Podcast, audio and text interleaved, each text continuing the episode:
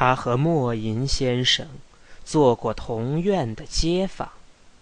莫银先生没有借过他的钱，而时常送给他点阴沉酒，因此两个人成了好朋友。莫银先生一肚子诗词，三爷一肚子账目，可是，在不提诗词与账目而都把脸喝红了的时候。两人发现了，他们都是人。因为友好，他们一来二去的成了儿女亲家。在女儿出阁以后，金三爷确实有点后悔，因为钱家的人永远不会算账，而且也无账可算。但是细看一看呢，第一，女儿不受公婆的气。第二，小公母俩也还和睦；第三，钱家虽穷，而穷的硬气，不但没向他开口借过钱，而且仿佛根本不晓得钱是什么东西。第四，亲家公的阴沉酒还是那么香烈，而且可以白喝。于是他把后悔收起来。而时时暗地里递给女儿几个钱，本利一概牺牲。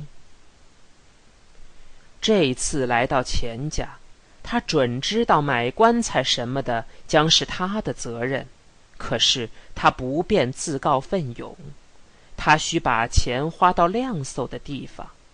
他没问亲家母的经济情形如何，他也没露一点求助的口气。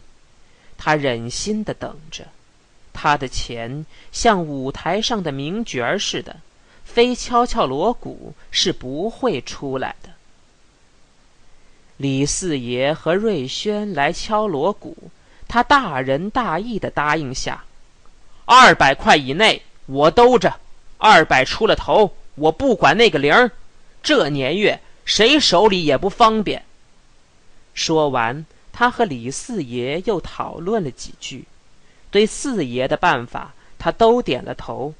他从几句话中看出来，四爷是内行，绝对不会把他的现金随便被别人赚了去。对瑞轩，他没打招呼，他觉得瑞轩太文雅，不会是能办事的人。李四爷去奔走，瑞轩。因为丧事的基金已有了着落，便陪着野球先生谈天，好像是有一种暗中的谅解似的。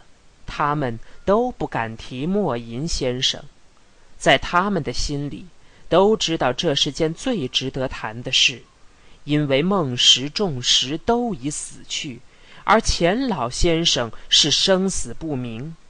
他们希望老人还活着。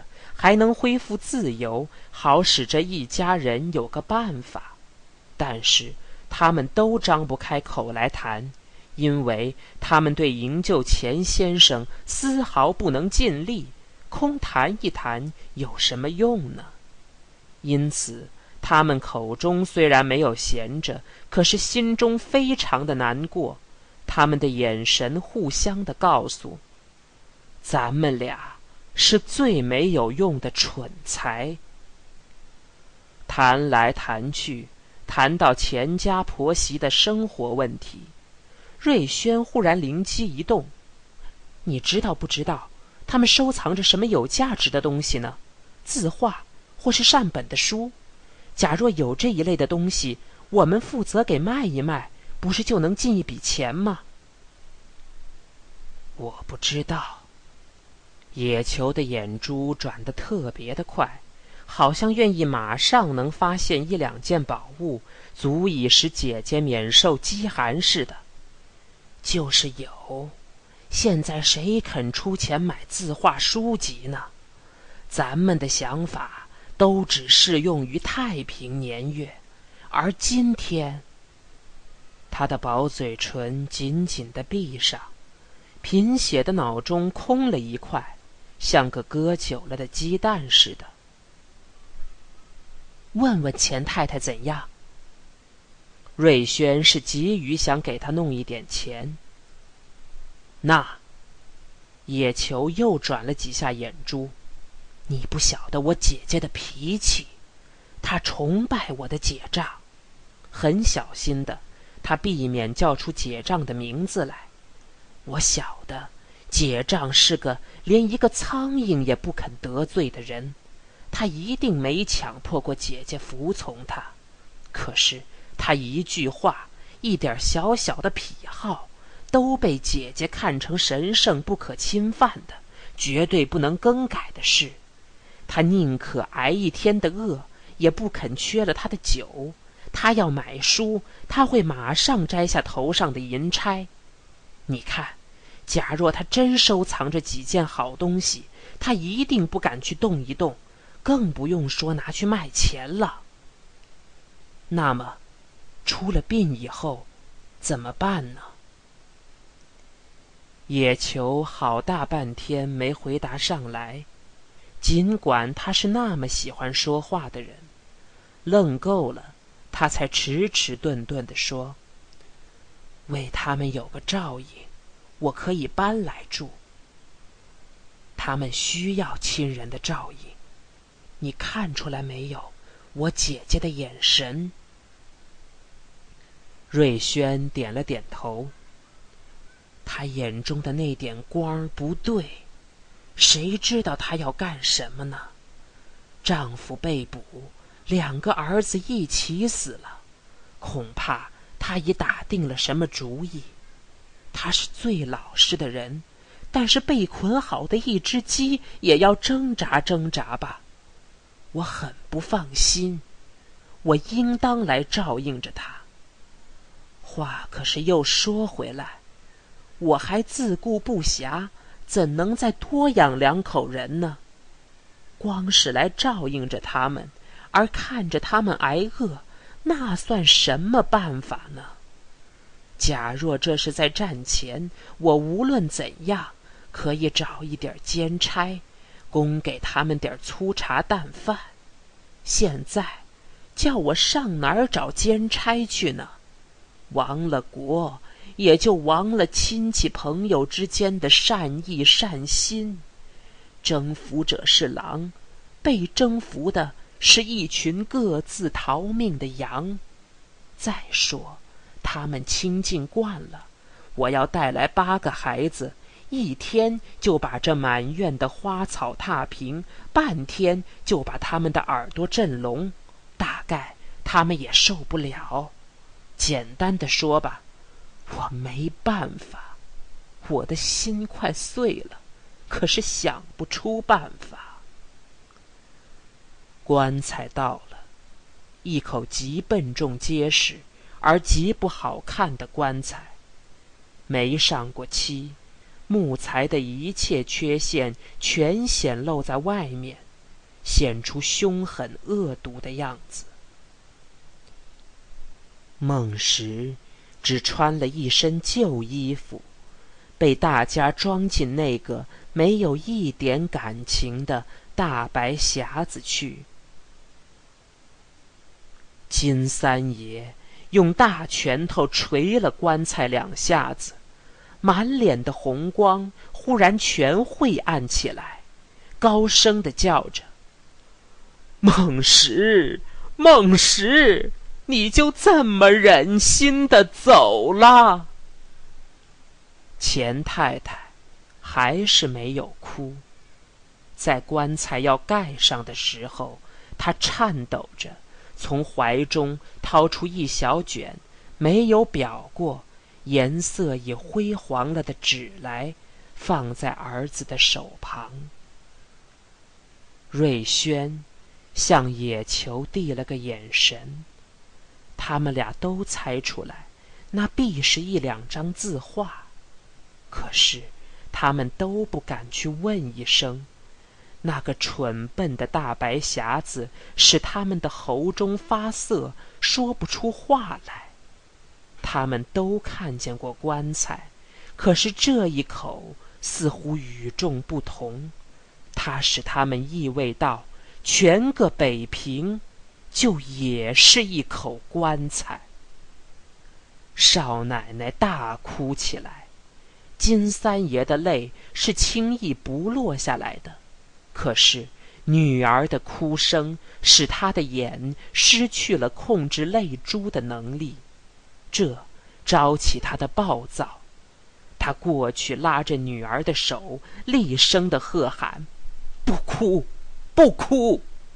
女儿继续的悲嚎，他停止了呼喝，泪也落了下来。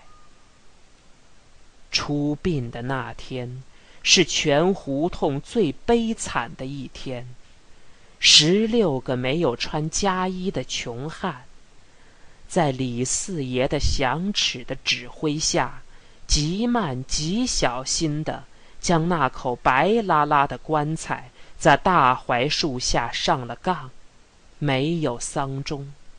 少奶奶披散着头发。穿着件极长的粗布孝袍，在棺材前面领魂，她像一个女鬼。金三爷悲痛的、暴躁的、无可如何的搀着她，红鼻子上挂着一串眼泪。在起杠的时节，他跺了跺两只大脚，一班清音。开始奏起简单的音乐。李四爷清脆的嗓子喊起例行公事的“加钱”，只喊出半句来。他的响齿不能击错一点，因为他是杠夫的耳目。可是敲得不响亮，他绝对不应当动心，但是动了心。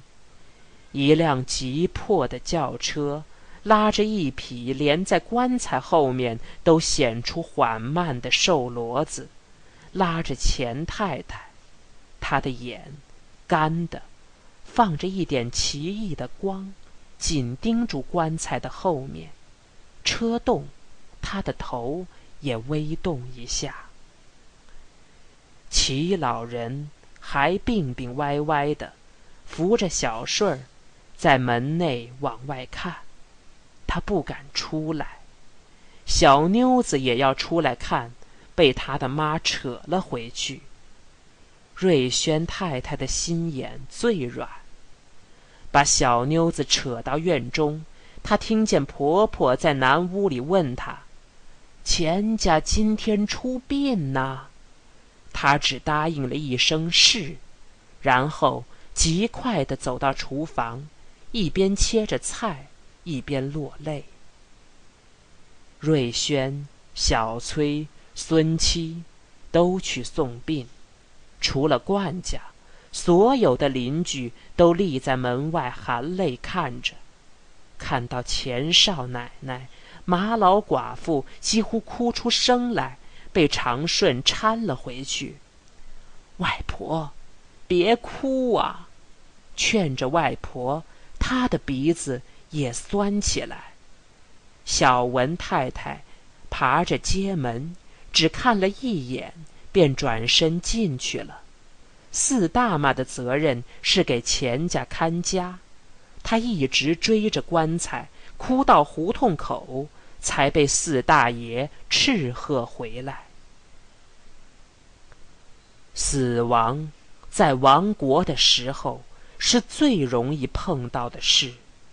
钱家的悲惨景象由眼中进入大家的心中，在心中，他们回味到自己的安全。生活在丧失了主权的土地上，死是他们的近邻。